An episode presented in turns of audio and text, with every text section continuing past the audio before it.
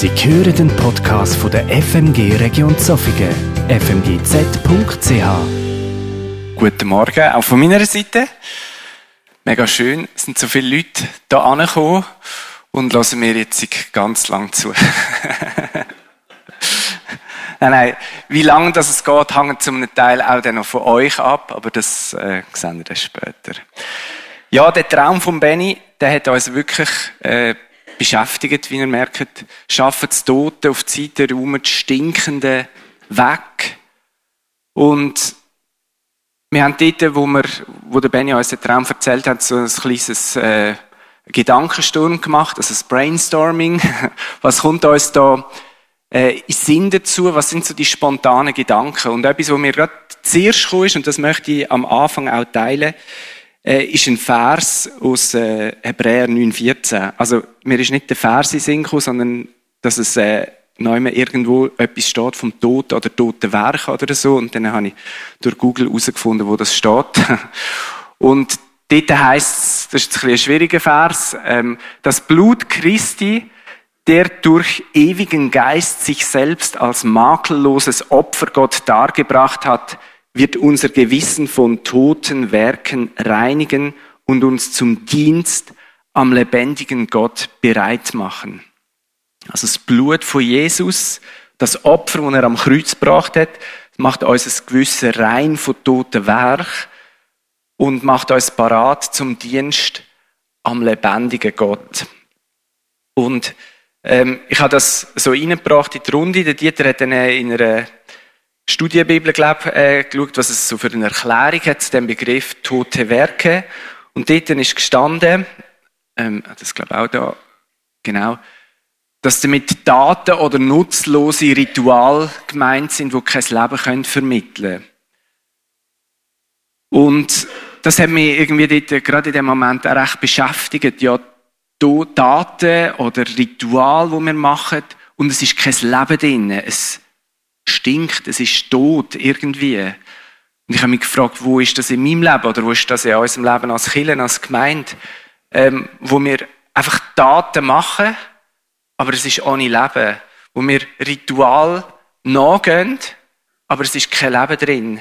Wo ist unser Glaube reduziert auf, sagen, fromme Aktivitäten und Ritual, wo wir inhaltslos geworden sind.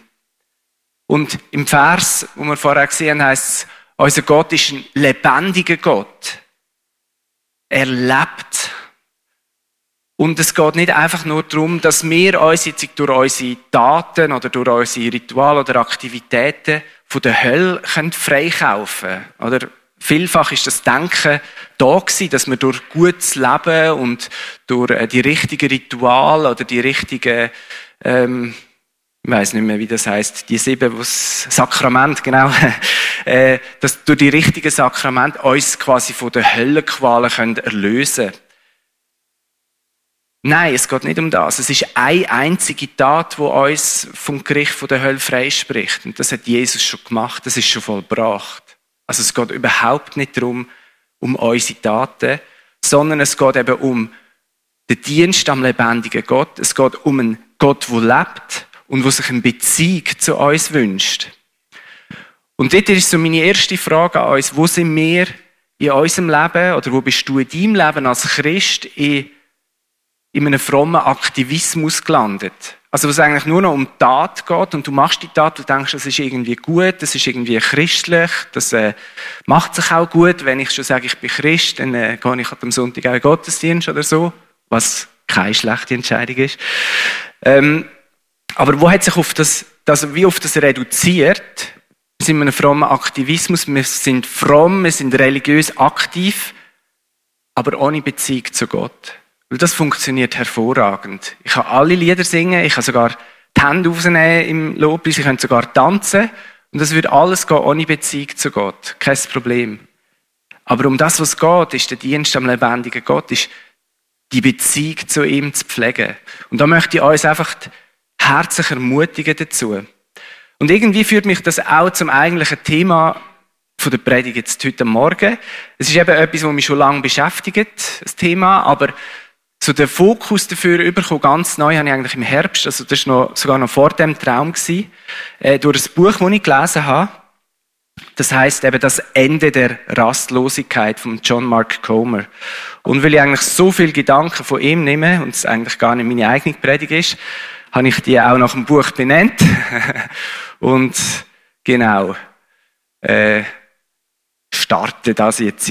Das sind eben, wie gesagt, sehr viele Gedanken von John Mark Comer, wo man in diesem Buch innen kann lesen Er startet sein Buch mit einer Frage. Wie geht es dir? Oder? Und das ist schon so, äh, schon so eine Frage, wenn man sie wirklich ehrlich beantworten will, kann man nicht einfach Ja oder Nein sagen, äh, gut oder schlecht sagen, sondern man müsste eigentlich ein bisschen ausholen, man müsste sich eigentlich ein bisschen erklären. Und früher hat man vielleicht nur gesagt, gut, aber heute ist eigentlich die Standardantwort, oder wenigstens die, die mich kennen, wissen es von mir, gut, einfach ein bisschen viel los. Und ich glaube, das gilt für ganz viel von uns da innen. Wenn es für dich spezifisch nicht gilt, wenn du sagst, ich habe eigentlich gar nichts los oder ich genieße mein Leben, weil ich pensioniert bin oder so. genau. Aber auch dort gibt es manchmal, dass einfach ein viel los ist, oder? Und das ist für mich auch lange so eine, eine Standardantwort gewesen. Aber manchmal haben die gesagt, habe ich das Gute weggelassen. Ich gesagt, ja, es läuft einfach viel. Also, ich habe gar nicht mehr gut gesagt, weil ich denke, es läuft eigentlich so viel. Kann ich mich überhaupt gut fühlen? Oder geht es mir überhaupt gut? Und ich habe mehr und mehr gemerkt, dass nicht nur ich, sondern ganz viele andere auch unser ganzes Sein zunehmend definieren äh, über die Menge an Arbeit, Beschäftigung und Hektik. Also wir sagen, es geht mir gut, wenn, wenn ich alles im Griff habe, wenn ich alles unter Kontrolle habe, gute Work-Life-Balance, ähm, im Geschäft alles stimmt, daheim alles stimmt und ähm, Hobby alles stimmt und in der Beziehung zu Gott alles stimmt und so, dann sage ich, ja, es geht gut. Und wenn das nicht stimmt, sage ich, gut, aber ein bisschen viel los. Eine weitere Frage, die dort steht, ist, welches ist die grösste Herausforderung für unser geistliches Leben? Also welches ist die größte Herausforderung, dass wir äh, eine gesunde Spiritualität haben, eine gesunde Beziehung zu Gott haben, dass äh, die Beziehung lebt, dass sie wachsen kann. Was ist die größte Herausforderung für dein geistliche Wachstum? Und vielleicht denken ein paar jetzt, ja, das ist vielleicht der Mangel an Glauben, also dass mir manchmal am Vertrauen fehlt, dass Gott wirklich äh, das machen kann. Andere denken vielleicht, ja, es sind so meine Zweifel an der Wahrheit, also quasi, wenn ich die Bibel lese, stimmt das wirklich? Also, verhaltet es sich wirklich so, wie es da steht? Für andere ist es vielleicht äh, eine Sucht oder eine Sünde, wo man dagegen ankämpft, wo man einfach merkt, ah, das bringt mich nicht aus unserem Leben weg und das hindert mich in meinem geistlichen Wachstum. Und vielleicht nochmal für andere ist es so wie eine Lauheit, also dass man nicht mehr so ähm, englisch on fire, nicht mehr so brennend Feuer und Flamme für Jesus ist, sondern es ist einfach so ein bisschen ein, ja, ein religiöser Trott halt geworden. Äh, man lebt einfach so sein Leben als Christen hin, aber es ist nicht mehr so das Feuer, nicht mehr die Leidenschaft da. Das sind alles Herausforderungen für unser geistliches Leben. Aber ähm, ein christlicher Autor, äh, Dallas Willer, ist mal genau die Frage gefragt worden, welches ist die größte Herausforderung? Und er hat eine total andere Antwort gegeben. Und er hat das nicht nur für sich gemeint, sondern er hat das für unsere ganze Gesellschaft äh, im 21. Jahrhundert gesagt. Und er hat gesagt, die größte Herausforderung ist Hektik, Rastlosigkeit, Geschäftigkeit, Ablenkung. Dass wir ständig unterwegs sind, dass ständig etwas läuft. Und wenn nichts läuft, dann müssen wir es irgendwie zu laufen bringen. Und es lenkt uns völlig ab von unserer Beziehung zu Gott. Durch die Hektik, Rastlosigkeit und so weiter rauben wir eigentlich Gott den Raum, zum in und an uns und durch uns zu wirken. Und wir kommen wie nicht mehr zur Ruhe. Oder wir sind ständig getrieben, wir sind ständig unterwegs, aber der Moment von der Stille, der Moment von der Ruhe funktioniert fast nicht mehr. Wir singen vielleicht zwar, ich gebe dir Raum, ich schaffe dir Raum, das werden wir nachher auch singen. Aber unser Alltag bildet es nicht ab. Wir besuchen zwar einen Gottesdienst von 90 Minuten oder vielleicht auch länger und sagen Gott, richt's in dieser Zeit. Oder wir lesen am Morgen kurz den Tagesvers und denken, ja, so mit dem Fastfood hätten wir eine geistliche Nahrung für den ganzen Tag. Corrie ten Boom hat mal gesagt, wenn der Feind dich nicht zum Sündigen bringen kann, sorgt er dafür, dass du beschäftigt bist. Ich finde es sehr guter Satz. Ich sage nochmal, wenn der Feind dich nicht zum Sündigen bringen kann, sorgt er dafür, dass du beschäftigt bist. Und genau die ständige Hektik, das ist für mich etwas, das, das stinkt, das tötet, das trägt kein Leben in sich. Und das stinkende Tote, das muss weggeschaffen werden, das muss ausgeräumt, weggeräumt werden. Jetzt ist die Frage, ja, Hektik, Rastlosigkeit, Geschäftigkeit, Ablenkung, sind jetzt das einfach, ist das so ein Krankheitsbild vom 21. Jahrhundert? Ist das einfach in unserem Jahrhundert jetzt so ein besonderes Thema, vielleicht einfach im Westen oder was auch immer? Oder vielleicht auch schon im 20. Jahrhundert, ich kann mich noch erinnern, also ich habe ja schon im 20. Jahrhundert gelebt, äh, dass ich das Problem auch schon in meiner Jugend kennt habe. Also sehr, ja, kann ich mich sehr äh, lebhaft noch daran erinnern. Also ist nur vom 20. 21. Jahrhundert, vorher nicht. Jesus hat auch schon zu dem Thema geredet. Das heißt, es ist ein Thema, wo uns immer oder die Menschheit immer wieder bewegt. Vielleicht uns im Moment wirklich extrem stark. Aber es ist auch hier schon ein Thema gewesen und er hat uns Wort weitergegeben, respektive sein Schüler, sein Jünger Matthäus hat uns die Wort aufgeschrieben, wo er gesagt hat in Matthäus 11, 28, 30. Und Jesus sagt dazu, Kommt her zu mir, alle, die ihr mühselig und beladen seid. Ich will euch erquicken. Nehmt auf euch mein Joch und lernt von mir, denn ich bin sanftmütig und von Herzen demütig. So werdet ihr Ruhe finden für eure Seelen, denn mein Joch ist sanft und meine Last ist leicht. Verse, wo vielen von uns sehr vertraut sind, auch gerade in der, äh, in der Luther-Übersetzung. Ich habe es noch spannend gefunden, wie es der Roland Werner in seiner Bibelübersetzung das Buch wiedergibt. Das ist ein bisschen noch eine freiere Übersetzung und er versucht eigentlich, den, den sprachlichen Inhalt möglichst gut auf unsere Zeit zu übertragen, sodass es äh, auch nicht bibelbewanderte Leute einfach gerade sofort verstehen. Und die Übersetzung möchte ich euch auch gerne noch vorlesen. Da heißt kommt zu mir, alle, die ihr am Ende seid, abgearbeitet und mutlos. Ich will euch Erholung und neue Kraft schenken. Lebt im Einklang mit mir und lernt von mir, denn ich bin voller Sanftmut gegenüber allen und bin geprägt von wahrer Demut. Wenn ihr mich zum Vorbild nehmt, wird euer ganzes Leben zur Ruhe kommen. Wenn ihr mit mir im Gleichklang lebt, könnt ihr aufblühen.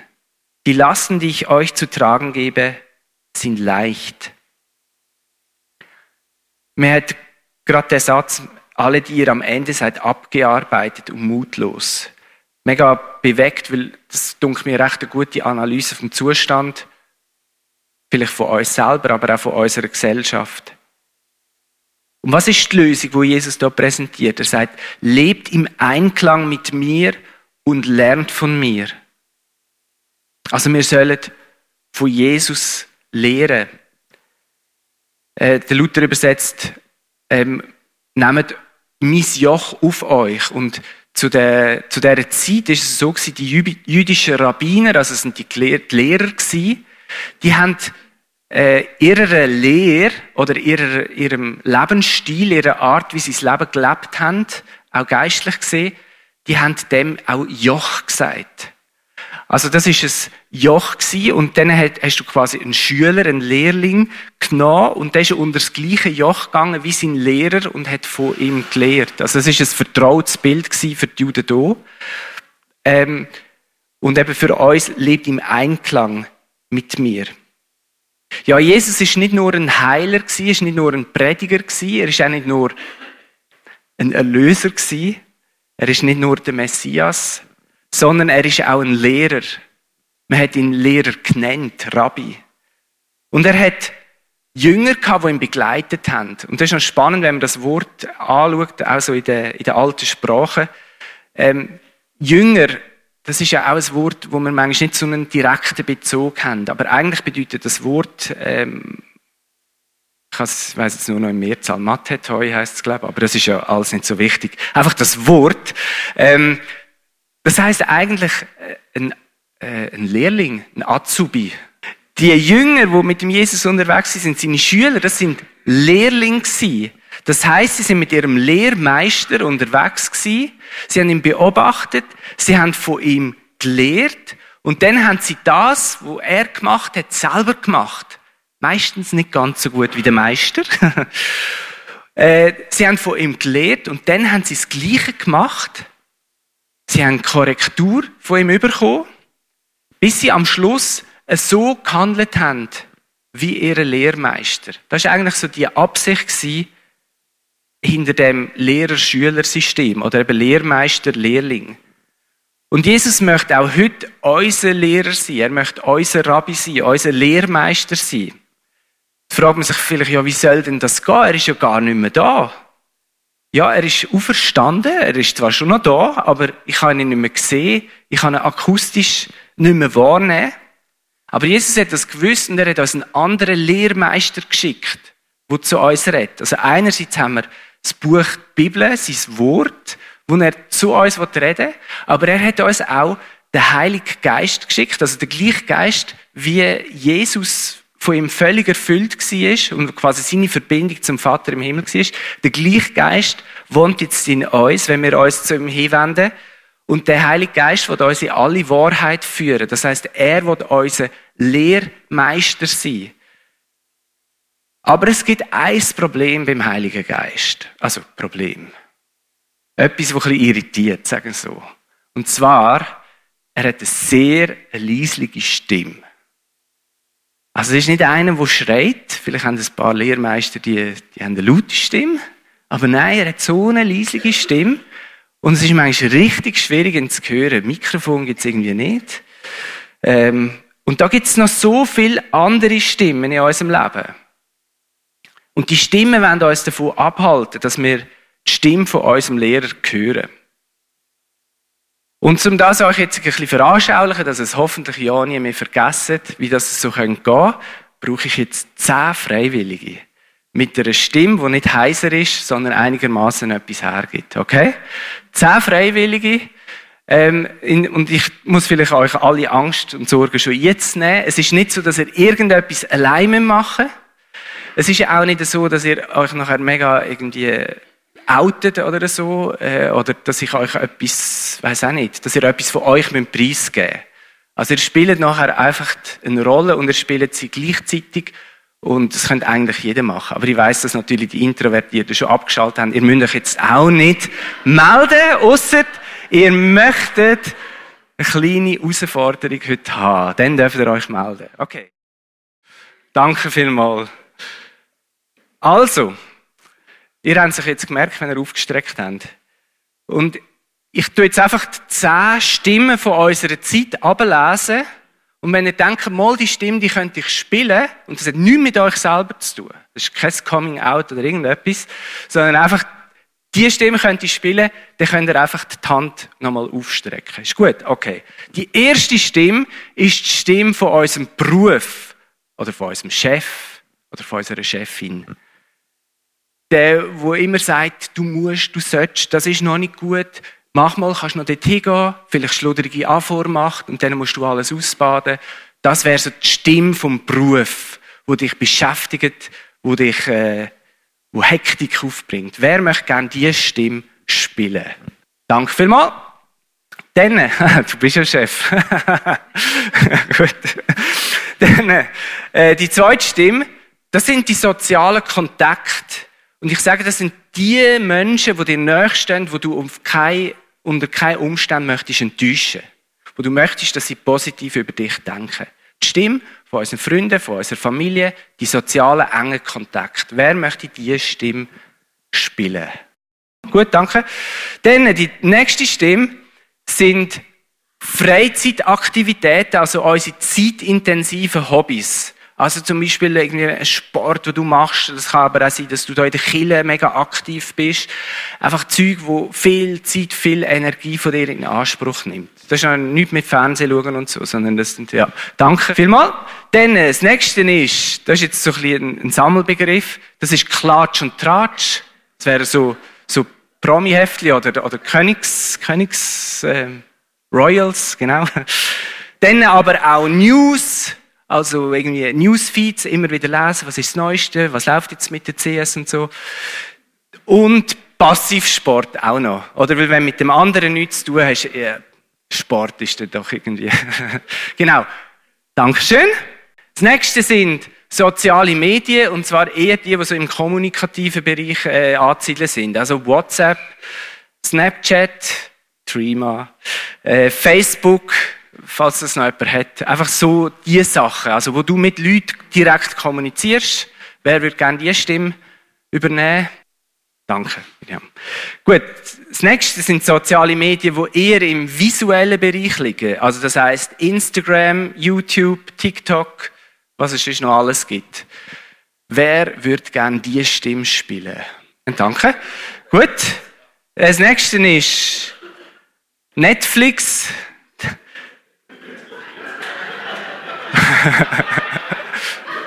Was du jetzt?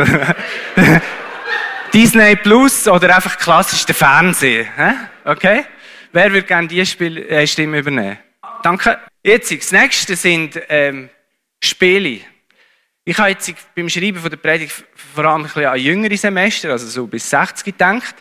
Das wären so Computer Games, oder? Clash of Clans, Candy Crush, Call of Duty, FIFA, ähm, oder so einfach die, die Double Games, die du einfach auf dem WC spielst. Wer würde gerne diese Stimme übernehmen? Ich muss nicht so tun, wie wenn er keine Ahnung hat. okay. Es können auch Kreuzworträtselheftchen sein. Aber wer, wer würde sich da melden? Soll ich noch sagen, was sonst noch kommt? Also das nächste ist Pornografie. Und das letzte sind Benachrichtigungen auf deinem Smartphone oder deiner smarten Uhr und Bildschirmentsperrenfunktion von deinem Handy. Okay, also wer möchte gerne, fangen wir hinten an, Benachrichtigungen auf deinem Phone oder deiner smarten Uhr, Bildschirmentsperrenfunktion vom Handy? Gut, Dankeschön. Dann, äh, wer möchte gerne Pornografie? Also nicht gerne Pornografie, aber dem heute Morgen eine Stimme geben. Nimmst du sie jetzt? Und dann sollte noch jemand übrig bleiben. Du wärst die Stimme von Computergames und Handygames und so. Okay. Eure Aufgabe ist jetzt, nachher möglichst laut um meine Aufmerksamkeit zu buhlen. Hä? Also wirklich laut. Das ist schon alles. Mit was auch immer. Ihr müsst nicht so konkret werden. Aber ich könnt äh, richtig, genau, richtig, ihr wollt mich unbedingt haben. Okay. Jetzt habe ich noch einen elften Freiwilligen, der ist schon geplant. Bruno, darf ich dich führen bitten?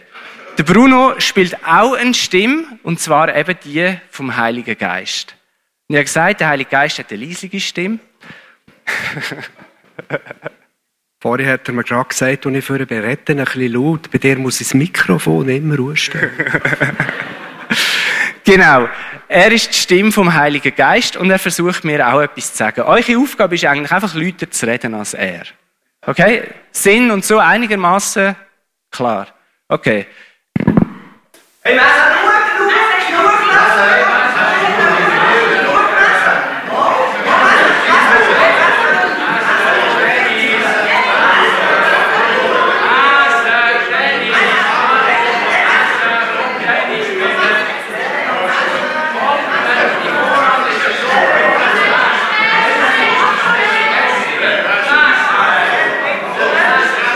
So habe ich natürlich unmöglich verstehen, was der Heilige Geist mir sagen will. Und darum sind wir dann zusammen einfach aus dem Raum rausgegangen und haben die Stimme für ein Zeitchen allein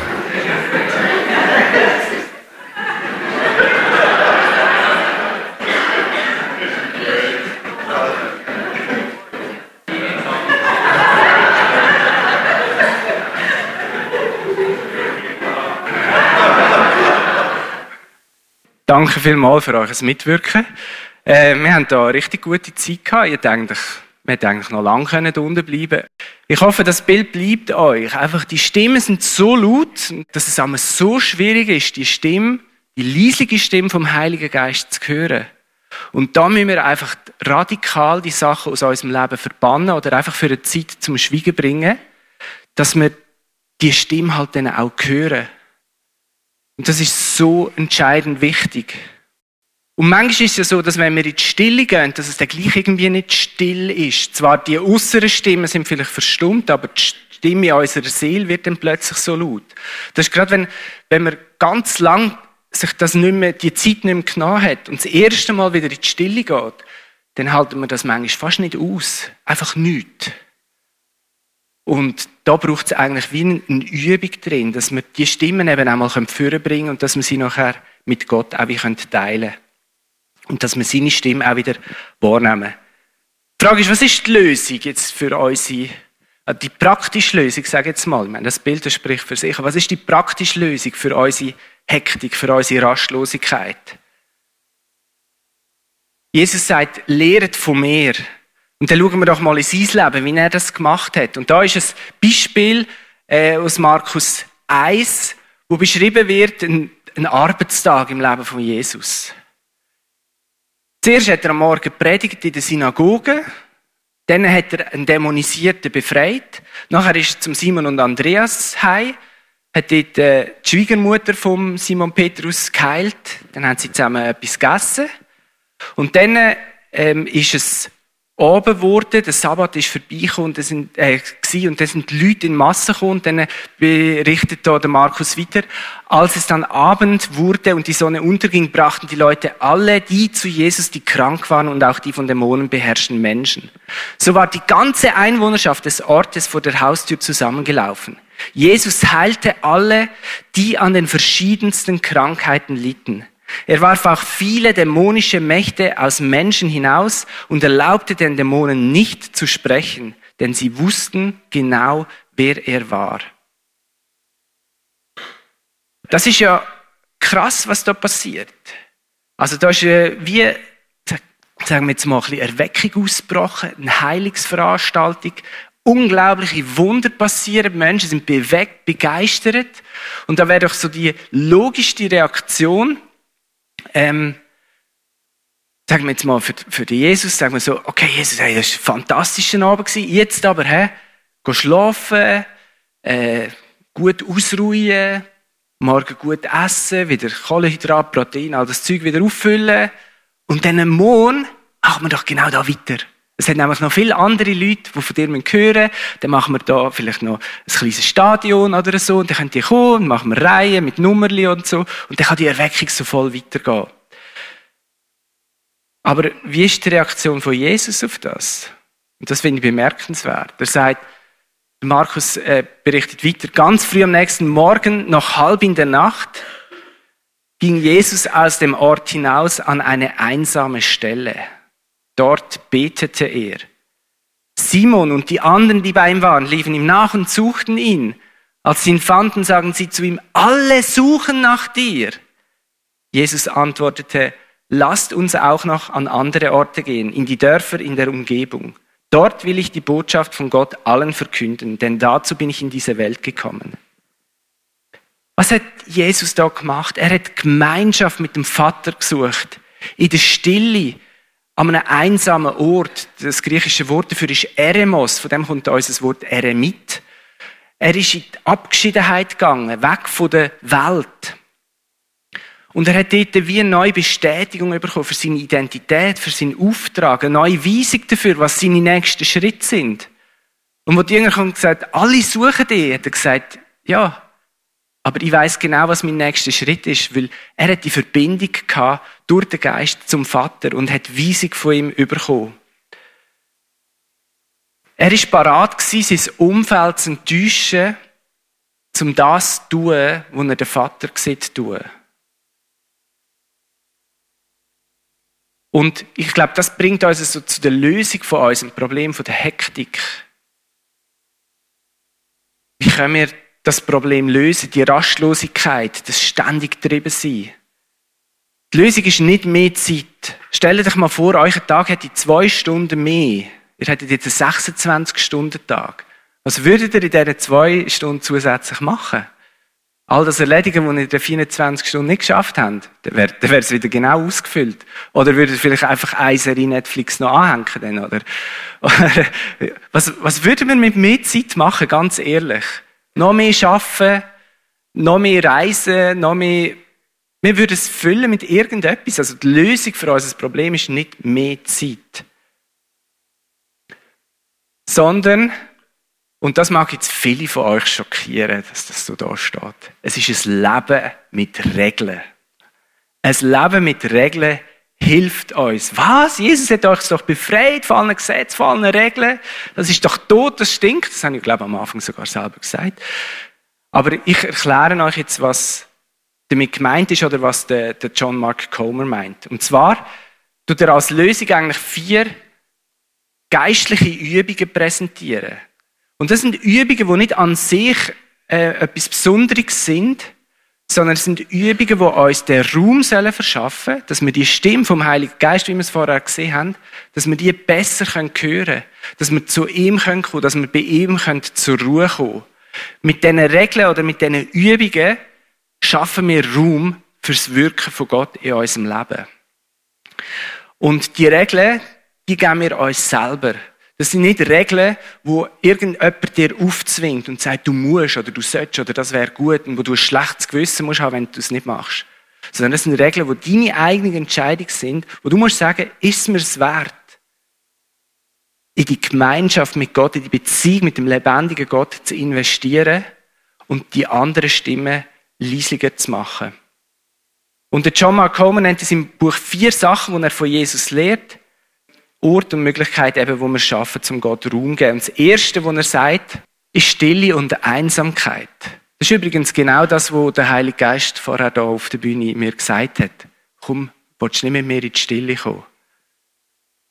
Und das heißt, dass wir nicht einfach mal gelegentlich zehn Minuten eine Achtsamkeitsübung machen, weiss der Gucker was, sondern das ist etwas, wo regelmäßig in unserem Alltag soll integriert sein Zeiten der Stille und auch Zeiten der Einsamkeit. Einsamkeit heißt nicht einfach, ich bin so ganz allein und so, sondern es heißt, dass ich mich bewusst aus dem Trubel von anderen Menschen, von anderen Geschäftigkeiten rausnehme, dass ich mich bewusst zurückziehe, um die innere Antenne aufs Reden von Gott auszurichten. Ich habe das in einer früheren Predigt schon, schon erwähnt. Mir hat das mega geholfen, dass ich für meine Stille einfach die Medien ganz ausgeschlossen habe. Also, dass ich gesagt habe, in meiner stillen Zeit hat es keinen Platz für die letzte Stimme, die wir vorher gehört haben, für eine Nachrichtigung auf dem Handy oder den Bildschirm zu sperren. Nein, das würde mich so fest ablenken. Und darum habe ich gesagt, okay, Medien einfach raus, ihr habt nichts zu suchen in meiner Stille. Und ich selber mache es so, dass ich mir die Zeit am Morgen nehme wenn es irgendwie nur geht. Denkt jetzt, ja, ein paar oh, Morgen, aber ich bin zu müde. Und ich muss euch jetzt sagen, ich bin ja unterdessen 43 und ich habe etwas herausgefunden, was gegen Müdigkeit hilft. Schlaf. Also, könnt doch einfach am Abend vorher früher ins Bett und am Morgen dafür die halbe Stunde früher auf. Ja, das geht nicht, das passt nicht in meinen Alltag. Ja, okay, wenn es dir nicht wichtig ist, dann nicht. Aber ich kann es euch einfach nur von Herzen empfehlen. Ich schlafe aber eigentlich auch nicht so viel, aber ich gebe mir Mühe. Dann, äh, das ist die erste äh, Übung. Stille und Einsamkeit. Und das eintrainieren. Es gibt ganz gute Anleitungen auch dazu. Es gibt ein paar Leute in unserer Kirche, die, schon fast Experten sind in diesem Bereich, wo ihr gerne auch Tipps äh, oder Impulse könnt holen wie man das im Alltag umsetzen kann. Das Zweite ist der Sabbat einhalten. Sabbat, der Ruhetag. Jetzt weiss ich, wenn jemand im, im Gastgewerbe arbeitet oder in der, in der anderen Gastronomie, ähm, Gesundheitswesen, genau, äh, genau, wo es um unsere, äh, unser Ganzes geht. Wenn ihr dort äh, arbeitet, ist das manchmal ja gar nicht möglich, dass ihr zum Beispiel den Sonntag frei nehmen könnt. Aber dann ist der Montag oder der Dienstag oder der Mittwoch oder was auch immer da.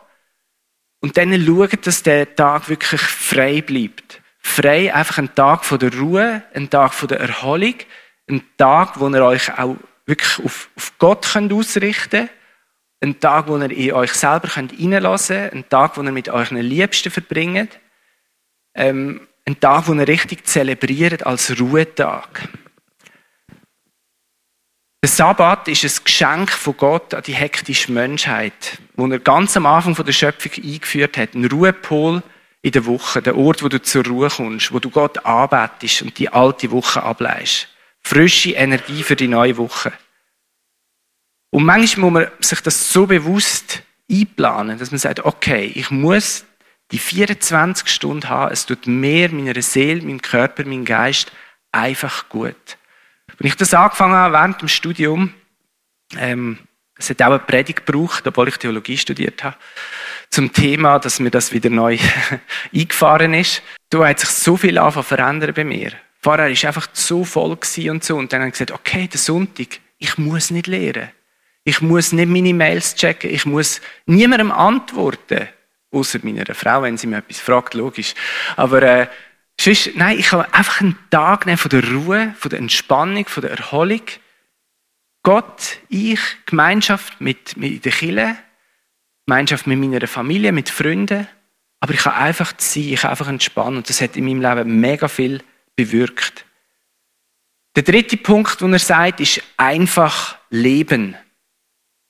Wir sind ja Helden, dass wir Sachen kaufen, die wir nicht brauchen, manchmal mit Geld, das wir gar nicht haben, um Leute beeindrucken, die wir gar nicht cool finden. Und dann häuft sich manchmal so, so viel an. Wir haben so viel und eigentlich bräuchten wir so wenig. Wir kommen damit so wenig aus. Äh, und es gibt so viele coole Sachen. Es gibt so viele coole Gadgets, so viele coole äh, Apparate, Geräte, äh, Apps, Möbel, Essen. Äh, einfach alles Mögliche, wo, wo uns unseren Alltag so schön macht. Aber all das braucht auch keine viel Zeit. Und der Konsum ist eigentlich so wie eine gigantische Ablenkung. Alles, was wir haben, stellt uns immer wieder vor neue Entscheidungen und braucht wieder neue Zeit. Die Frage ist, ist es wert? Brauche ich es wirklich? Ein Tipp, den er gibt, ist, kauf lieber weniger und dafür bessere Qualität. Oder? Dann musst du wieder mal auf etwas ansparen damit du äh, das kannst leisten. Und das ist dafür etwas Gutes, das nachher verhebt und wo du weißt, mal, das ist eine gute Sache. Und wenn in dieser Zeit, wo du sparst, plötzlich merkst, eigentlich brauche ich es gar nicht, umso besser, dann kannst du das Geld für bessere Sachen brauchen. Was wir uns bewusst sein müssen, ist, Werbung ist nichts anderes als Propaganda. Und darum stell Newsfeeds ab, mach einen Kleber auf deinem Briefkasten, keine Werbung. Ja, lass dich nicht mit personalisierter Werbung bombardieren, wo immer wieder sagt, das wäre doch cool, das ist lässig, das ist toll. Verzicht auf, auf Kleinkredite oder so Konsumkredit. Und ein cooler Tipp, den er gibt, das habe ich ehrlich gesagt noch nicht umgesetzt. Aber das, ich verspreche euch jetzt, dass ich nein, das nächste kommt schon gleich. Beim übernächsten, wo kommt, das nächste ist ja wirklich wichtig, das übernächste, wo kommt, dass ich das mache. Und zwar, lass Sachen eine Woche verpackt. Das ist doch cool. Du kaufst etwas im Internet, am nächsten Tag kommt's und du denkst, wow, nein, jetzt warte ich noch eine Woche. Und lass es einfach da. Das, ist, das wird wahnsinnig, sagt er. Das ist wie Weihnachten. genau. Sein, sein Tipp ist, so ein einfaches Leben uns wieder anzugewöhnen. Und es klingt vielleicht sehr ungeistlich, der Tipp. Aber ich glaube, es hat sehr eine Tiefe drin. Und es sind auch Tipps, die wir hören von weltlichen Leuten, oder? Also so, eben so das, ähm, wie das, minimalistisches Leben. Die, die in einem Tiny House leben, die fast nichts haben eigentlich. Und jetzt können wir meinen, ja, der vermischt jetzt da weltliche Sachen mit geistlichen Sachen. Hey, nicht alle Sachen, die die Welt von Jesus abschaut, sind falsch eigentlich alle Sachen, die sie von Jesus anschauen, sind richtig. Wir Christen äh, hinken manchmal ein bisschen hinterher, mit, äh, mit dem zu entdecken. Und einfach Leben ist es so etwas, dass du die Genügsamkeit wieder lehrst, dass du zufrieden bist mit dem, was du hast. Ob du viel oder wenig hast, wie es der Paulus sagt, das spielt keine Rolle, weil der größte Schatz ist in meinem Herz. Das ist die dritte Übung und die vierte geistliche Übung ist Entschleunigen. Mach die Sachen in deinem Leben langsamer. Schraub das Tempo ab. Meine Frau und ich waren mal in einem Skigebiet, wo äh, Slow Mountain heisst, langsamer Berg. Und dort hat es einen alten Schlepplift und einen alten Sessellift, glaube ich auch gehabt und die sind wirklich langsam gewesen. Die sind ganz langsam darauf, es war einfach saukalt gewesen, irgendwie minus 17 Grad. Aber dort lernst du eigentlich zur Ruhe kommen, weil Hektik auf dem Skilift bringt dir genau gar nichts. Er macht ganz lustige Anwendungen für sein eigenes Leben. Er hat gesagt, ich bin ein sehr hektischer Mensch und ich habe mir selber Regeln gegeben, um mich selber zu entschleunigen um nicht mehr alles immer so volle Pulle durchzuziehen. Und das Ziel auch da, es geht immer darum, dass wir die Momente haben, wo wir Gott Raum schaffen, dass er zu uns reden kann. Es ist nie ein Zweck in sich. Entschleunigung ist nicht ein Zweck in sich, sondern es ist immer ein Ziel, Raum zu schaffen fürs Reden von Gott, Raum zu schaffen für die Stimme vom Geist und auf die zu hören. Ich tue euch ganz schnell einen Auszug von seinen, ähm, seinen eigenen Regeln vorlesen. Ich finde die einfach lustig. Äh, das erste ist, halte dich an die Geschwindigkeitsbegrenzung. Das zweite ist, also geht es um Straße. Das zweite ist, wechsle auf die rechte Spur. Am besten hinter einem Lastwagen. Mit genug Abstand. Das dritte, erscheine zehn Minuten zu früh zum Termin und das ohne Handy. Also nicht einfach zehn Minuten früher kommen und dann nachher der, sondern zehn Minuten zu früh kommen. Einfach dort sein. Denn äh, stell dich an die längste Kassenschlange. Das macht etwas mit einem. Ich habe das gerade am letzten Donnerstag wieder ausprobiert. Furchtbar, aber, aber gut. Dann äh, mach dein Smartphone, Smart heißt ja gescheit, zum Dummphone.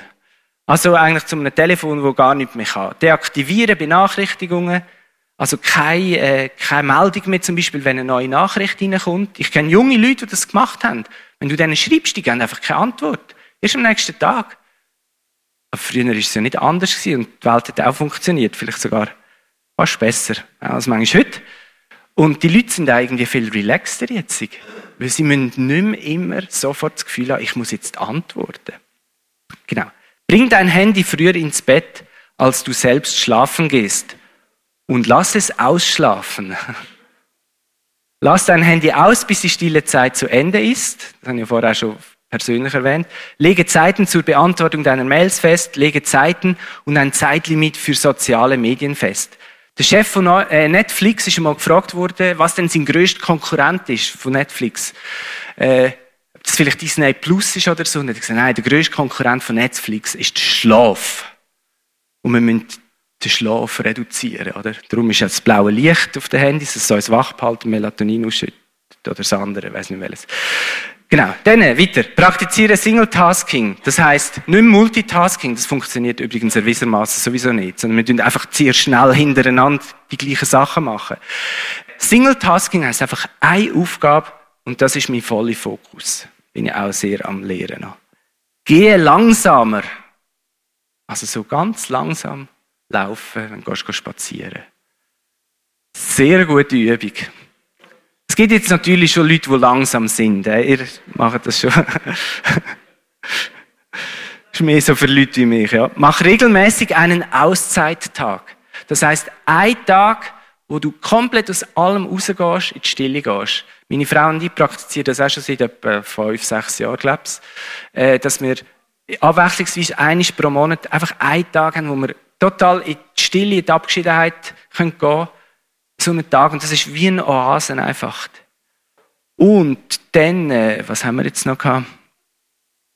Schreib Tagebuch und, und koch selbst und isst zu Hause. Genau. So, das war eine Ladung.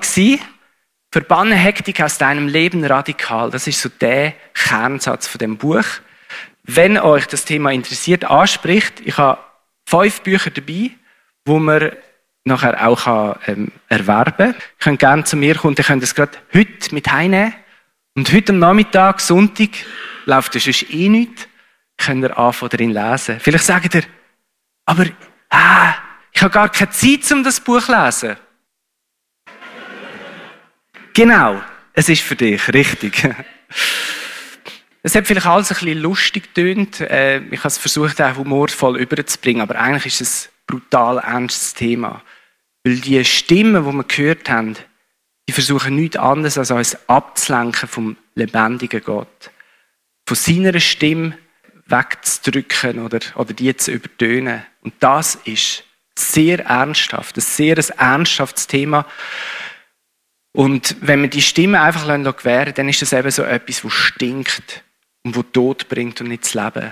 Und darum möchte ich uns alle ernsthaft ermutigen, dass wir an diesem Thema dranbleiben und dass wir uns den Raum immer wieder schaffen, durch Regeln, die wir uns selber geben, damit Gott zu uns reden kann. Wie gesagt, die Regeln sind kein Selbstzweck.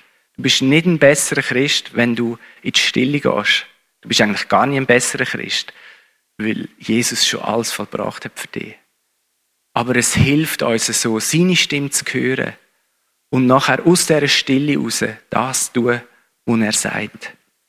Und wir wollen uns bewusst auch noch, bevor wir noch in eine Zeit der Anbetung gehen, einen Moment der Stille rausnehmen. Und vielleicht denken jetzt ein paar, hoffentlich geht es denen nachher nicht mehr zu lang mit den Liedern. Und ich möchte euch sagen, hey, die Lieder, die singst du ja nicht für die Band davor oder halt weil Gottesdienst ist. Es geht um den lebendigen Gott. Die Zeit darfst du dir gern nehmen und du musst keinen Stress haben. Und wir wollen in dieser Anbetung einfach unsere Herzen wirklich auf Gott versuchen auszurichten und, und ihn zu suchen mit dem. Und das geht sich hin, um das geht in Anbetung. Ihn zu suchen, ihm den Platz geben, wo ihm gebührt. Und alles andere einfach mal beiseite zu lassen. Wir werden dann zuerst mit einem Lied einsteigen, wo eigentlich wie eine Antwort kann sein, auch auf das, was ich, was ich jetzt gesagt habe. Und nachher in eine äh, weiterfahren nachher mit einem etwas fetzigeren Lied, wo wir dann auch gerne eingeladen sind zum Aufstehen dazu. Ich möchte zuerst einen Moment von der Stille, dann schließe ich ab mit einem Gebet und dann äh, möchten wir gemeinsam die Lieder singen, als wie als Antwort.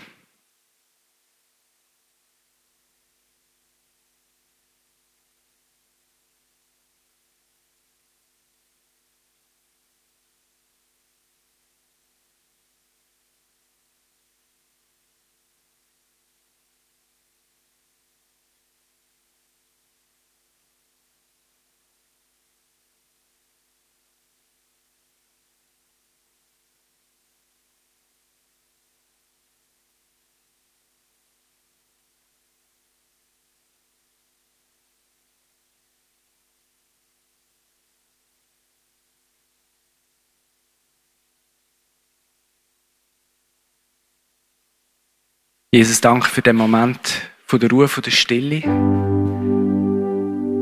Ja, ich habe viel geredet, viel gesagt. Bitte nimm du einfach weg, was, was nicht mehr unseren Gedanken muss sein und das, was du in unsere Herzen hineingepflanzt hast heute Morgen, das du, du auch wie bewässern und lass fruchtbar sein. Dass wir mehr Raum schaffen können für dein Reden, für dein Wirken für deine Wunder in unserem Alltag und für unsere Anbetung. Herr, so vieles dreht sich in unserem Leben um uns selber. Sogar wenn wir manchmal ähm, ja, Sachen machen, die äußerlich aussehen, wie wenn wir es für dich machen, eigentlich ist es einfach äh, für uns selber. Bitte dich da um Vergebung und wir wollen das Stinkende und Tote mehr und mehr aus unserem Leben verbannen, auch aus, aus dieser Kille verbannen. Ich sage, es soll ein Ort sein, wo wir uns ausrichten auf dich, wo du das Zentrum bist, wo du anbetet wirst, wo, wo du groß gemacht wirst, weil du bist der Einzige, der es verdient. Du bist so würdig. Es gibt nichts auf dieser Welt, wo uns das geben kann, was du uns gibst. Es gibt nichts, wo wertvoller ist als dich, Jesus, als ich Vater, als ich Heiliger Geist, dich dreieiniger Gott. Und wir haben das so verlehrt, wir sind so reingehauen, einfach auf die Stimmen in unserem Alltag, wir unsere Aufmerksamkeit buhlen. dass wir gar nicht mehr sehen, für was wir eigentlich da sind, zum Lob von deiner Herrlichkeit und für die Beziehung mit dir zu pflegen.